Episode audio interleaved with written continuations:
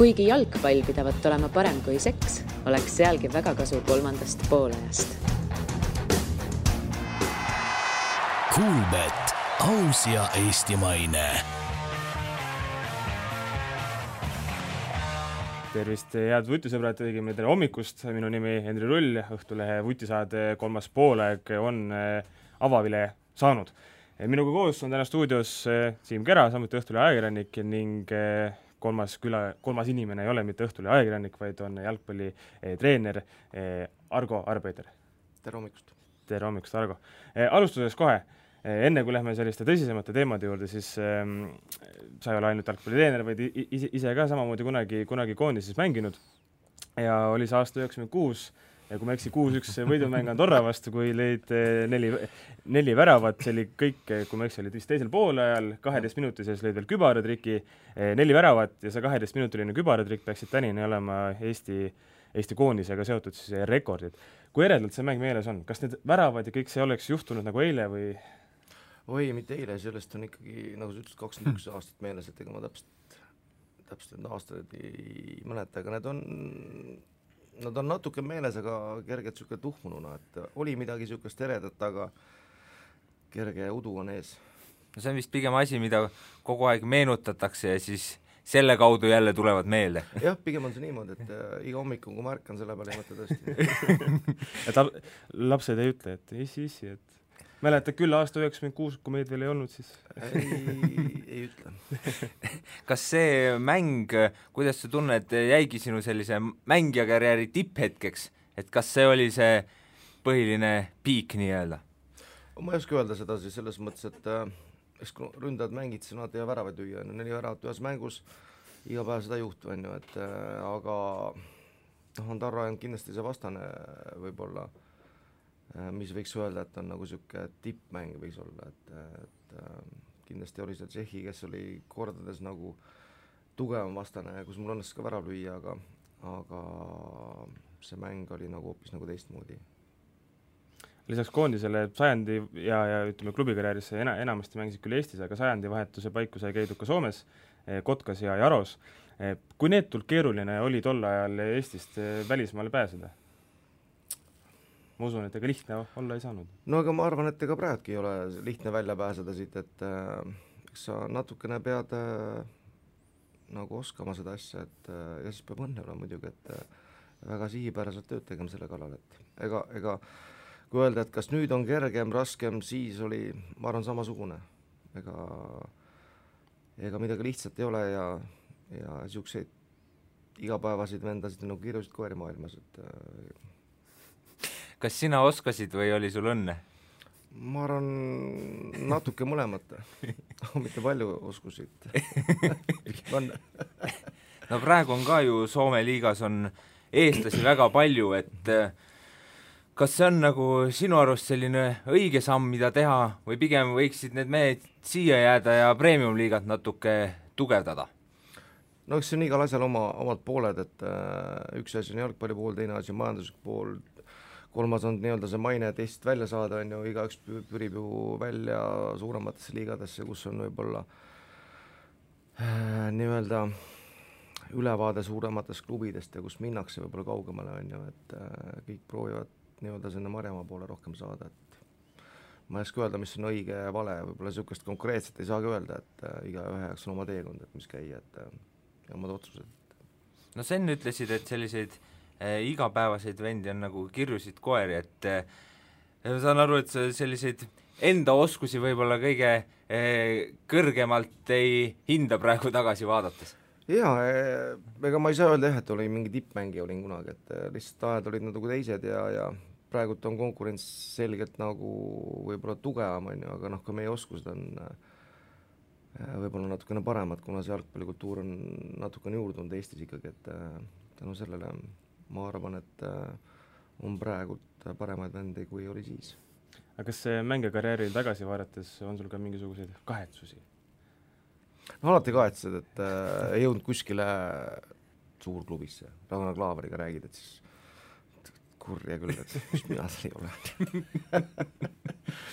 noh, niisugused asjad ikka on ju. et unistused olid, on nagu kõigil olnud ja, ja unistama peabki suurelt, on ju, et noh, muidu ei ole mõtet üldse midagi teha, et aga jaa, on. sul olid ka ikkagi eh, Ooper ja Zelinski ka seal ründeduona ees sel ajal, kui sina koondises pallisid, et noh, nende meeste varjust oli toona raske välja tulla, kui nad praegu koondises mängiksid, siis oleks ka kõigil praegustel mängijatel, et ei kindlasti, nad olid väga head mängijad ja aga mitte noh, midagi võimatut ei olnud, kõik on sus endast kinni tavaliselt nagu ikka, et eh, kui palju sa panustad ja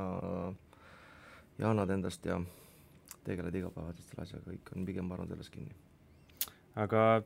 kui mängijakarjäärist natuke ka treeneri karjääri poole tulla, kaks tuhat kuusteist said üürikest aega tegelikult olla FC Flora peatreener, hooaja teine pool pärast seda, kui kui Flora meistrite liigas Gibraltari meistrile kaotas ja Norbert Hurt sellega oma ametipostiga maha, maha pani või sealt lahkus. kui Flora sulle selle pakkumise tegi, et peatreeneriks saada, tol hetkel olid Levadia duubelmeeskonna treener, siis kas ja kui üllatav see, see, see Flora pakkumine sinu jaoks oli? noh, üllatav ikka. Selles mõttes, et äh, iga päev ei tehta niisuguseid pakkumisi, on ju, et oli kindlasti üllatav, aga ma tegelikult olin nagu juba mingi aeg nagu valmis selleks, et edasi liikuda, järgmist sammu teha, on ju, et äh, ega ma sel hetkel ei oodanud, et see samm tuleb nii suur, on ju, et aga väga huvitav väljakutse ja väga tänan eest. nii et mõtlesid, et loogilisem oleks olnud näiteks Levadia duubelmeeskonna juurest minna, ma ei tea, näiteks Paide või kellegi sellise nii-öelda rohkem keskmiku juurde, kui et Eesti tõelisse tippu kohe? noh, kui sa mõtled nagu sellest loogilist äh, arengurada, siis võib-olla oleks, on ju, et äh, mitte liiga suure samme, et võtta, aga kas, kui sa mõtled Levadia, Duubel, Paide, need teised klubid, kes ei ole nagu professionaalsed, kas seal on väga suurt vahet tegelikult, et tegelikult ei ole, on ju. Vahe on see, et ühed käivad koolis, teised ei käi koolis, on ju, et see ongi ju kohe tegelikult vanuses. Eestis on jah, see paradoks, et et äh, sellisel tipptreeneril on tegelikult üsna raske seda kohta leida, sest neid klubisid, kus oleks ka tipptingimused, on ikkagi väga vähe, et see võib üsna selline ma ei tea, rusu mõte olla vahepeal, et sa negatiivne mõtlemine on ju. jah, et sa leiad, et ega tegelikult ei olegi väga kuhugi minna ja välismaale Levadia duublist saada otse, see tundub ka utoopiline. jaa, ega noh, jalgpallikultuur ole, on nagu ta on meil, et äh, me oleme seal ja ega selle vastu ei saa midagi teha, et sul on need kaardid, siis sa pead mängima nendega, on ju. kui öelda noh, mingit sedasi väljendada ennast, et äh, aga ma arvan, et äh, kõik on võib-olla natukene kinni ka oma peas, et kui, kui peale Flora aega siis mõni küsis, miks ma Kalevasse läksin, et tegid nii suure sammu tagasi, on ju, et noh, et ma arvan, et äh, see, kui sa teed tööd, on see, on see professionaalsed, on see lapsed, on see mis iganes valdkonnas sa teed, kui sa teed ise professionaalset tööd, et siis on su enda mõtlemises kinni kõik, et kui sa ise annad järgi, noh siis ongi, siis vaata peeglisse lihtsalt, et minu arust aga kui, mis on sinu, oli sinu jaoks kõige suurem erinevus duubelmeeskonna ja, ja, ja meistriliigas e-, esi, esindusklubi e, juhendamise juures? peale selle fakti lihtsalt, et üks on duubel ja teine on, on esindus no ühes on sul nii-öelda töölised kõik, kes on, teevadki seda igapäevatööd, on ju, teises on, kes on, teevad sellepärast, et nad tahavad jõuda kuskile, on ju, ja neil on kõrvaltegevused, mis on tihtipeale elus nagu kool, on ju, mis peab olema tähtsam tegelikult selles hetkel veel, on ju. aga Flora meeskonna juures oli kõige tähtsam seesama töö on et see, see ongi, et kuidas nagu, kuidas nagu igapäevaelu on selle järgi korraldatud kõik. selle duubelmeeskonnas sa ei saa nii-öelda korraldada kõike endast lähtuvalt, sa pead arvestama tegureid, mis nagu mõjutavad neid asju, aga seal on nagu need teistpidi, et äh, kõik teised arvestavad sinu tegemisi seal. kui sa peaksid oma, oma mängustiili või sellist äh, jah, me selli-, seda stiili, mis sulle meeldib, et sinu meeskonnad viljelevad, kirjeldama, siis milline see kirjeldus oleks? atraktiivne jalgpall võib-olla võib-olla paari sõnaga. kui lihtne oli seda Floras juurutada, enda seda filosoofiat ja stiili? noh, ega, ega iga asi võtab aega, on ju, et äh, kui ma läksin, kui ma ei eksi, kas meil oli, praegu ma võin peast neli-viis päeva aega esimese mänguni äkki, võis olla niimoodi, et äh, ja, ja siis, kui sul hooaeg käimas on, et siis kui palju sa saad seal mõjutada, sest mängust mänguni on tihtipeale ja aasta teine pool nagu ka praegult siin äh, Premium-liigas on, need mängud on nagu üksteise järel, on ju, siis sa tegelikult nagu taastud ja ette valmistud ainult, et nii-öelda oma väga selget nagu stiili, siis läks rohkem aega vaja natukene. aga midagi sai tehtud, et selles mõttes meeskond hakkas äh, kindlasti väravaid lööma, et äh, noh, millest me olime ka sunnitud, me olime selles olukorras, et miinus, ma ei tea, üksteist, kaksteist punkti oli, on ju, et et noh, ainus tee oli seda nagu järgi teha, et. No tulemused olid ju viisakad kohe, et. No jah, ma ütlen, et äh, oleks saanud kindlasti paremini teha asju, on ju, ja, ja, ja, ja. Aga selleks on ka rohkem aega vaja natukene, et äh, päris nagu sügavalt minna asjadesse. Eh, sinu saldo Flora peatreenerina eh, Premium-liigas oli kolmteist võitu, kolm viiki, kaks kaotust, eh, numbrite poolest täiesti fan-, fantastiline isegi võib öelda, vastastele löödi viiskümmend üheksa väravat ja, ja endale lasti lüüa kaheksateist, et mhm. see selles mõttes kirjeldab ka seda stiili väga hästi, et mm, -hmm. et noh, väravad, väravad ja veel kord väravad nojah, kui sa ütled aga kas Eestis on äh, kerge sellist stiili üldse juurutada, et me ju alati räägime, et meil pole selliseid tehnilisi mängijaid, kes võiks äh, väravaid lüüa. Et kas äh, ma ei tea, me oleme ju tuntud sellised kaitsehobused, et Raio Piiroja mängib ennast pillituks, et kas mm -hmm. sa tunned, et sinu taktikale on, on siin Eestimaal üldse õige, õiget kohta ja õigeid mängijaid? Floras oli seda, on ju ega seal oli ka eelnevalt nagu päris äh, okeid nagu tööd tehtud, lihtsalt seal olid, minu jaoks olid teatud nüansid, mis oli nagu äh, minu jaoks teistmoodi, aga see on klubiti erinev, noh, ma ütlen pigem, et et sellist stiili või sellist nagu mõtteviisi nagu viljeleda, et äh, kas on see kõige olulisem tehnilisus või on kõige olulisem arusaamine asjadest, et et äh, tehnilisust õpetada äh,, sellega sa saad veel hakkama, on ju aga et arusaamist õpetada hiljem väljakujunenud inimesele, vot see on juba see väljakutse, millega ta tõenäoliselt on nagu kõige raskem tegeleda. et ma arvan, kõige suurem mure ongi seal selles arusaamine situatsioonides enda lahendamises, sest me reaalselt treeningutes siiamaani Eesti treenerid enamus on õpetanud, ongi, et seda tehnika poolt just, aga mitte arusaamist asjadest. et selline eh, ka noorte koolitamine, selline taktikaline pool jääb nagu natuke varju ma pigem ei pea silmas taktikalist poolt, ma pean pigem silmas sellist nagu situatsioonide lahendamist, mis on nagu niisugust nagu baas, mis võib-olla äh, ei sõltu isegi mängupositsioonist, vaid äh, need mänguolukorrad tulevad igas väljaku nurgas ette, aga nende olukordade lahendamises on probleemid. aga kui äh, see Flora hooaeg läbi sai, sinuga lepingut ei pikendatud, äh, kas,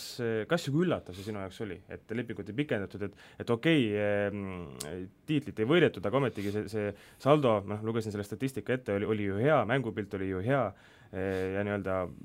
premium-liigas oli tegelikult sellist uut õhku nagu tekitatud sellega, sinu see Flora tekitas, tähendab. et kas see, et nad sulle ei pakkunud seda võimalust jätkata, oli üllatav? noh, ma ütlen, et äh, selles maailmas on, äh, sa ei saa nagu, sa pead kõigeks valmis olema et selle hetk, kui sa kirjutad nagu selle lepingu alla, kirjutad nii-öelda ka lahkumisavalduse, on ju, tegelikult noh, küsimus on, kui pikk see aeg on sul lihtsalt, on ju, see on ka alati seda selge, et sa pead arvestama sellega. Muidugi ma tahtsin jätkata, see ei olnud küsimus, on ju, aga lihtsalt äh, ma ei ütle, et üllatav oli. aga kas võib öelda, et valus? muidugi, loomulikult. ma ei tea, kas sa saad natuke valgustada meid selles osas, et mis seal need sellised põhjused olid, miks sind Eh, Flora Puki juurde ei jäetud, et kindlasti ma eeldan, et sulle põhjendati neid asju. jah, me põgusalt rääkisime sellest, aga ma jätaks selle teema siin nagu välja, et see on, ma arvan, see ei ole õige koht ega aeg, kus nendest asjadest rääkida. Aga selle ajavahemikus eh, pärast seda hooaja lõppu Floraga ja seda mhm. teadet, et eh, sinu, sinu teeneid seal enam ei, ei vajata, kas ja kui palju on mõned teised Eesti klubid sind enda meistriliiga klubide treeneri tooli juurde üritanud tuua? sa pead silmas, ähm, kui Flora aeg lõppes Just. ja siis, kui Selle... lahku läksime? kuna mul oli leping seal, siis ju ei, ma, ei, ma mõtlen selle praeguse päevani, kolmkümmend üks august kaks tuhat seitseteist. aa, no see ikka on, ikka on, et äh, Kalle Saagennus käis läbi ju ka sama teema, et noh, see jah, aga ma olen nagu siiamaani ikka ära öelnud, et Infonetil ütlesid ka ise ära või miks seal kokkuleppele ei jõutud? ütleme samamoodi, et äh, ma ei valgustaks neid väga noh, ma ütlesin ära selle asja, aga seal olid nagu põhjused äh,, mille pärast, et äh, ma leidsin, et Kalev äh, on minu tee, on ju. et äh, kui ma hakkan midagi üles ehitama, millegi suure juures olla, et see on võib-olla suurem väljakutse mulle, kui minna nii-öelda oma sinilindu püüdma ja taht-, tahta kohe nagu noh, olla seal jälle kõrgemas tipus. aga kas ei kibele tagasi sinna kibelen. meeste jalgpalli? kahtlemata, selles ei ole küsimust, et äh, see oli väga raske otsus, on ju, et äh, Infoti peast, Infoneti poolele ka tõesti suured tänud, et nad pakkusid seda asja, on ju, aga aga ma usun, ma usun sügavalt Kalevisse praegult, et mis me seal teinud oleme ja muutnud hetkel juba on päris suured need. ja, ja ma usun, me jõuame sinna. Kalevis oled noortetöö arenguspetsialist ja jaa, jube niisugune imelik nimi ma ise ka lugesin seda nime ära, mis see on. no see on nagu kunagi Euroopa Liidu direktiivide järgi pidi koristaja nimetus olema horisontaalpindade operaator, et aga mida see noort, noortetöö arenguspetsialisti töö siis endas kätkeb? ütleme nii, et minu asi on kõik, mis puudutab seda, mida teevad treenerid väljakul. kui ma läksin sinna, siis, siis oli nagu noh, iga enamus Eesti klubides on, iga treener teeb nii, nagu ta tahab treeningut teha, noh, mida talle on õpetatud, ta koolitatud on, minu asi oli see ära muuta, et klubi teeks kõik ühtemoodi, ühtede nii-öelda põhimõtete järgi trenni, vanusest vanuseni äh, järjest progresseerub, mida õpetatakse, on ju, et äh, kõik teaksid, mida iga nädal peab keegi tegema. ja siis treenerite koolitamine, et see on minu nagu selline töö seal. oled rahul? Jaa, muidugi, ega ma muidu ei sõitsin aga samamoodi Kaleviga liitudes üks asi, mis ütlesid, oli, oli see, et ühtne treeningmetoodika ja ka mängujoonise juurutamine. kas see, see, et klubis oleks ühtne treeningmetoodika ja mängujoonis, on, on laenatud Barcelonalt, Ajaxilt ja sellistelt klubidelt, kes ka ütleme, alates U kümme või ma ei tea, mis see kõige madalam vanuseklass neil on, aga täpselt samamoodi üritavad teha, et no aga sa mõtled, kes on kõige rohkem mängijaid müünud, no oma noormängijaid tootnud, on ju, see ongi sellesama mudeli põhjal tegelikult tehtud see asi, et kõik teavad, mida teha, ja selle võrra ongi lihtsam nagu õppida neid asju, et äh, sa ei pea, et kui treener vahetub või, või treener ei ole kindlat nägemust, selget arusaama, mida peab tegema aastast aastasse, siis piltlikult öeldes tehakse, mis me siiamaani teinud oleme, et ja selles mõttes noh, noortele on, on ka ju hea, et kui oled noorena harjunud ühtemoodi mängima, sind esitad, esi-, edutatakse sinna esindusmeeskonda, pead samamoodi mängima, siis mm. ei ole seda, võib-olla see kohanemine ei ole niivõrd mm. raske. noh, muidugi. see esindusmeeskond on esiliigas, eks ju, aga no tundub, et Kalev on kuidagi väga selliseks professionaalseks muutunud, et iga, kogu aeg uued sponsorid, raha tundub olevat, treenerid, head mängijad, et kuidas see sulle sealt seestpoolt tundub, et kas teeb tegelikult mõnele premium-liiga klubile silmad ette? ma ei oska seda kommenteerida, sellepärast et äh, mul on võrdlusmoment võib-olla kahe klubiga ainult, et noh, ei tee neile veel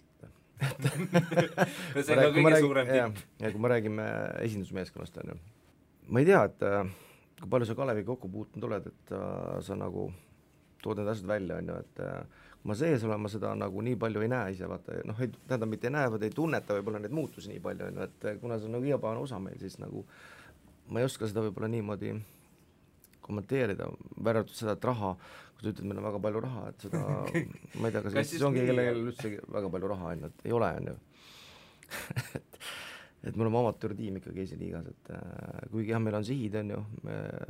kindlalt oleme paika pannud, kuidas me tahame minna, teha neid asju, on ju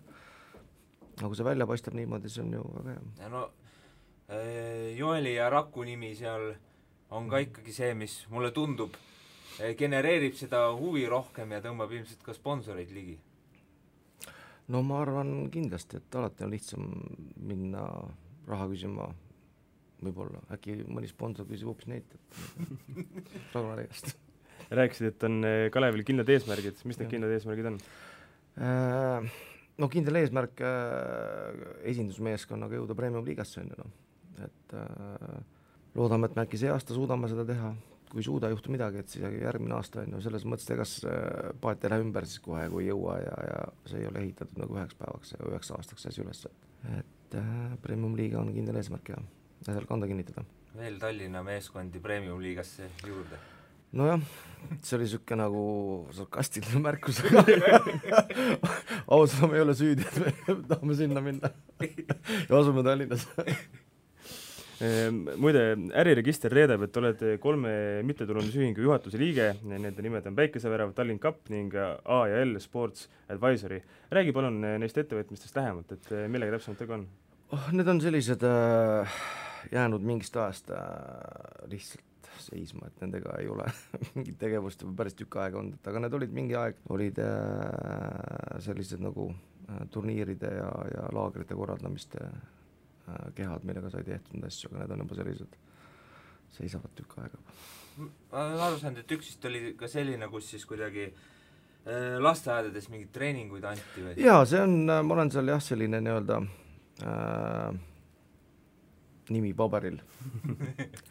et äh, on, on lasteaedades ja treeningute rühmad, aga aga need on ka niisugused nagu lasteaia ajal käivad talvel ja suvel seisavad kõik asjad ja noh, kuidas ma ütlen, niisugune lihtsalt tegevus mm, -hmm. pakkuda midagi, on ju. räägi ja, ja, ja selgita palun natuke ka seda, et eh, kuidas see sinu nii-öelda muutumine mängijast treeneriks oli, et kui lihtsalt sa seal või noh, kas sa teadsid kohe, kui nägid, et mängijakarjäär saab varsti-varsti läbi, et eh, jalgpalli juurde soovid jääda ja treeneriamet on just see, mida võiks oi, ei olnud see, see on väga pikk, on see protsess tegelikult, et äh, ja kui ma lõpetasin, siis ega mul ei olnud aimu, mis ma teen alguses, et oli nagu päris selline, käisin ülikoolis, Audenteses ja, ja, ja, ja ega ma täpselt ei teadnud, mis teha. ja siis pakuti nagu treener, siis ma proovisin seda, on ju, mängija karjääri jooksul ma olin natukene treener, aga siis meil üks niisugune huvitav itaallane treener tuli ja siis keelas ära kõik asjad, et et aga see teekond on olnud selline, kus on hästi palju nagu ise saanud õppida neid asju, et äh, nüüd on koolitusi ka Jalgpalliliidu poolt päris nagu niisugust palju, aga, aga päris palju on ja enamus ongi nagu nii-öelda ise õpitud ja käid piiri taga erinevates kohtades seda tegemas ja kui ma olin Levadia duublis, siis oli, mul õnnestus teha koostööd äh, Hispaania seltsimehega, kes oli ka Flora duublis abiline mul, et peale tema tulekut, enne mul oli vist poolteist aastat äkki, enne Florasse jõudmist olime temaga koos, et äh, see oli nagu selline nii-öelda silmi avav kogemus. et äh, kus jooksid kõik need pusetükid kokku enda jaoks, et ah, nii tehakse asju et et see oli päris selline huvitav. ta oli vahepeal ka Paide siin vist abitreener Gabriel Garcia Satart vist, kui ma Satart, jah. õigesti ütlen, et eh, tead sa, mis põhjusel ta Eestist lahkus? jaa, ma tean neid asju, aga noh, samamoodi see ei ole minu kommenteerida, on ju, et äh, see on teiste klubide ja inimeste tegemised, et mm -hmm. mul ei ole põhjust kommenteerida. Eh, sa korraks mainisid siin seda Levadia treenerit aastal kaks tuhat kaks, kes oli siis bankeeri itaallane, et räägi, kuidas äh, oli siis olla ma ei tea, vahepeal siin Eestisse tuuakse neid välismaa treenereid ja siis mingi aeg jälle imbub see info, et noh, et ma ei tea, võib-olla ei mõistnud täiesti neid olusid ja nii edasi, et kas, kas ongi nii, et kui sealt võõralt maalt tuleb, tuleb see treener, siis ega ta hästi ei hooma ega mõista seda Eesti jalgpalli? no ütleme nii, et kui sul on hea treener, on ju, et siis ta kohaneb nende asjade järgi. aga nüüd küsimus on, kes, kes ta nagu valib ja millised teadmised sellel valijal on nüüd, on ju. et eh, mida ta otsib üldse et nagu ega nagu kogu see ja jalkakultuur areneb, on ju, siis mingi hetk sa pead alustama, on ju, siis saad nagu itsad ja, või saad nagu hästi läheb, on ju, et siis aga temaga milliseid ma ei tea, kindlasti, kindlasti oli üsna põnevaid seikuid, ma saan aru, et seal oli ka ju vist tõlk oli kogu aeg trennis kaasas, kes siis kõik eh, Franco sõnad ja ta ei suutnud äh,, ta rääkis ainult itaalia keelt, et muud, muus keeles ta nagu ei rääkinud ja oli päris niisugune nagu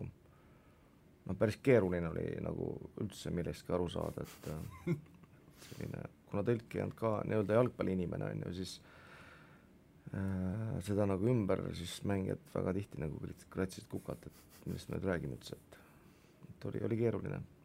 aga et kui peaks kunagi välismaale treeneriks minema niimoodi, et, et see keelebarjäär on nii hull, et on ka tõlki vaja, et siis võib-olla võiks selle minemise pooleli jätta, et see ma arvan küll, jaa see tundub liiga keeruline. see on jah, suht niisugune hernaretk, et et äh, parem vist loobuda sellest asjast. selle treeneri töö kohta veel, et kas äh,, rääkisid Eestist vahepeal ikkagi pakutakse, aga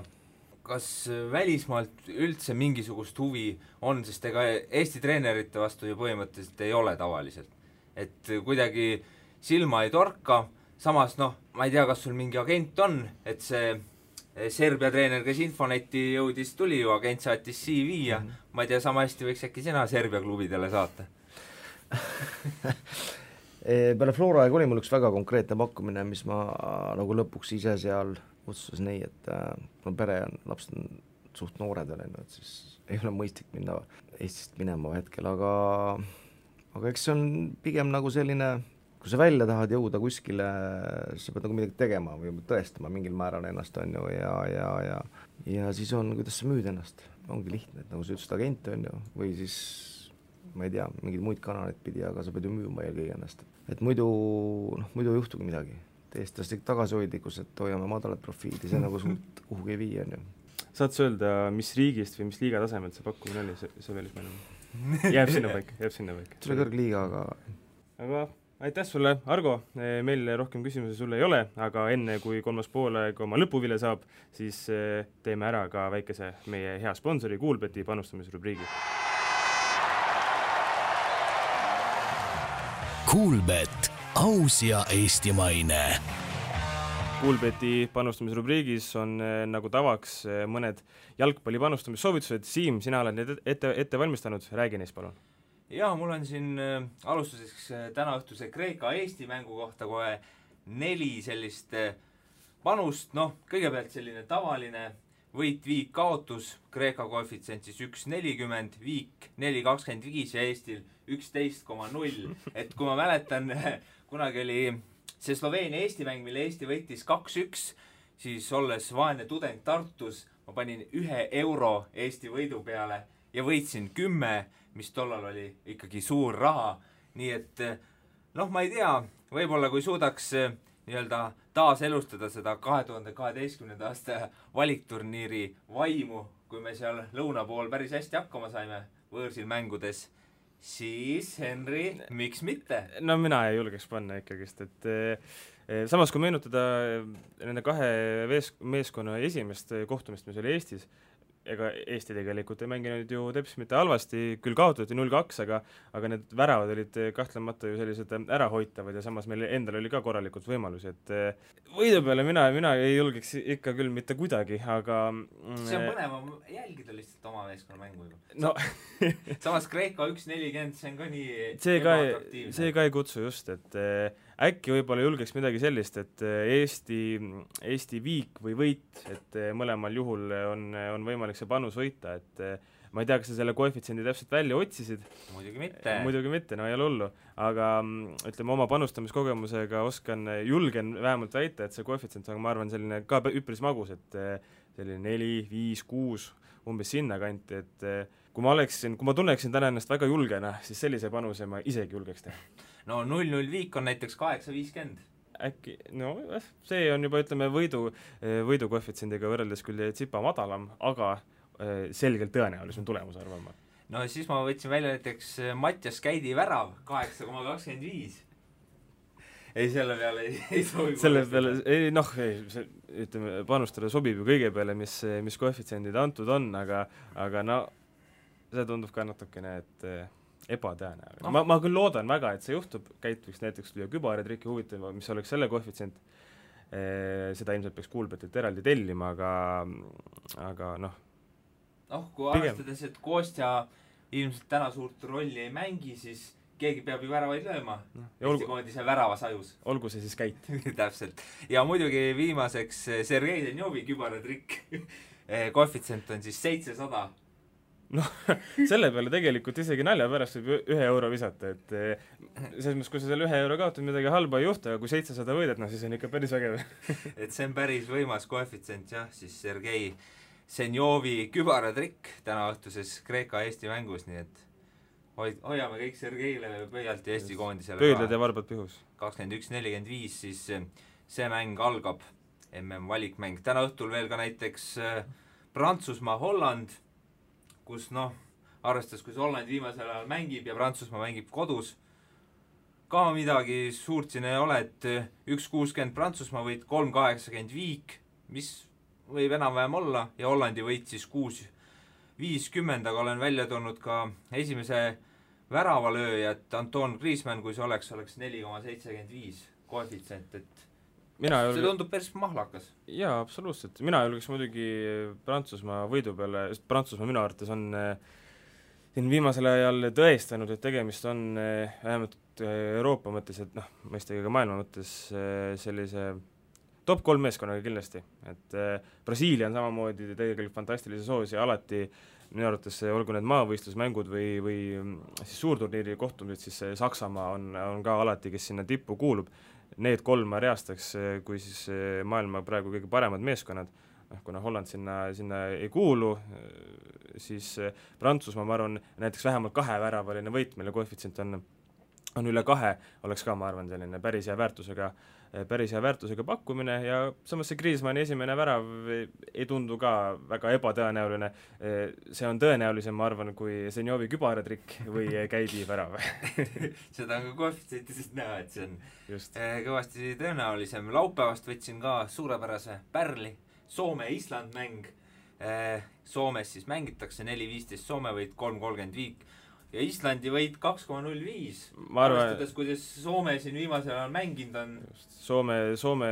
rahvuskoondise vorm on vast Euroopa üks kehvemaid, selline võrreldav Andorrade, õigemini Andorra ju võitis Ungarit üks-null, kui ma ei eksi, oli et eh, selliste San Marinode ja, ja, ja muude selliste kääbusriikide omaga, omaga sarnane, et vabandust, kõik soomlased, kes kuulevad, aga nad võib-olla juba teavad aga see on tõsi, aga see on tõsi, selles mõttes me ei, me ei, me ei valeta ega ega ürita neid meelega närvi ajada, nii et eh, ma arvan, et Islandi, Islandi peale panustamine vahet ei ole, et nad mängivad võõrsil, noh, see tundub selline safe bet, kindel, kindel asi olevat. ja see on põnev, et eh, Island on saanud sellise staatuse juba, vähemalt meie silmis, et mängivad võõrsil Soomega, tundub safe bet, et Just. tublid, tublid viikingid. ja siis äh, viimaseks veel üks homne mäng, Hispaania-Itaalia, Hispaania kohv üks koma kaheksakümmend kuus, viik kolm koma kolmkümmend viis ning Itaalia võit oleks siis neli koma üheksakümmend viis võõrsil. Ja paar asja veel, et Itaalia lööks esimesena, oleks kolm koefitsient ning Hispaania poolt Morata esimesena viis viiskümmend jaa, see on, eh, ma arvan, eh, nende valikmängude üks eh, suuremaid maiuspalasid, nagu oli ka selle paari esimene omavaheline kohtumine. mina isegi julgeks viiki pakkuda, ma, ma, ma tean, et see viigi ennustamine jalgpallis või selle peale panustamine on tihti selline natuke tabuteema, et seda ei peeta just kuigi väärtuslikuks, aga, aga natukene tundub minu jaoks, et eh, sellele kohtumisele on küll selline viik eh, justkui näkku kirjutatud ja, ja kui seda koefitsienti vaadata üle kolme, ei ole ju ka teps mitte halb, et eh, julgeks, julgeks sinna oma raha panna küll. jah, tahaks isegi, võiks natuke isegi arvata siin, et Itaalial mingid võimalused ka see võita kindlasti on, aga valikmängudega paaditi on, et ega need suured kodus eriti ei kaota, et see on see kõige suurem faktor, mis mind Itaalia peale panustamast võib-olla takistaks. sellepärast nad vi-, viiki mängivadki? jaa, ja Morata esimene viis viiskümmend vaadates, millises hoos see mees on, siis ei tundu üldse ebatõenäoline. muidugi oleks huvitav teada ka, mis on koefitsient, et David Villa lööb eh, värava, mees, kes pärast eh, kui ma ei eksi, oli vist kolm aastat kutsuti tagasi koondisesse ja kui näiteks Itaalia pärast Andrea Pirlo siirdumist eh, Ameerika kõrgliigasse seda vanameistrit enam koondisesse ei kutsunud, siis äh, Hispaania peatreener äh, Julian Lopetegui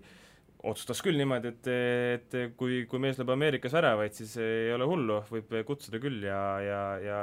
küll ta äkki, äh, äkki ikka hak-, hakkama saab ja, ja koondisesse kuuluda võib.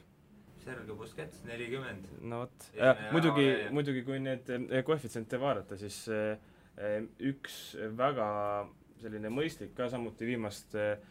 viimast viimast vormi vaadates on Marko Asensio värav, et selle mhm. koefitsient on neli koma kaks, nädalavahetusel liigas Valencia vastu kaks väravat see mees kõmmutas, on, on tegelikult terve ka eelmise hooaja lõpus ja selle hooaja alguses olnud suurepärases hoos, et ma arvan, et see võiks olla isegi see kõige suurem nii-öelda väärtuse panus, et Asensio lööb värava. vot igatahes äh mõnusad eh, jalgpalliõhtud on tulemas, MM-valikmängud taas hoos, Kreeka-Eesti siis täna õhtul, et hoiame kõik eh, meie poistele pöialt ja kolmas poolaeg tänaseks lõpetab.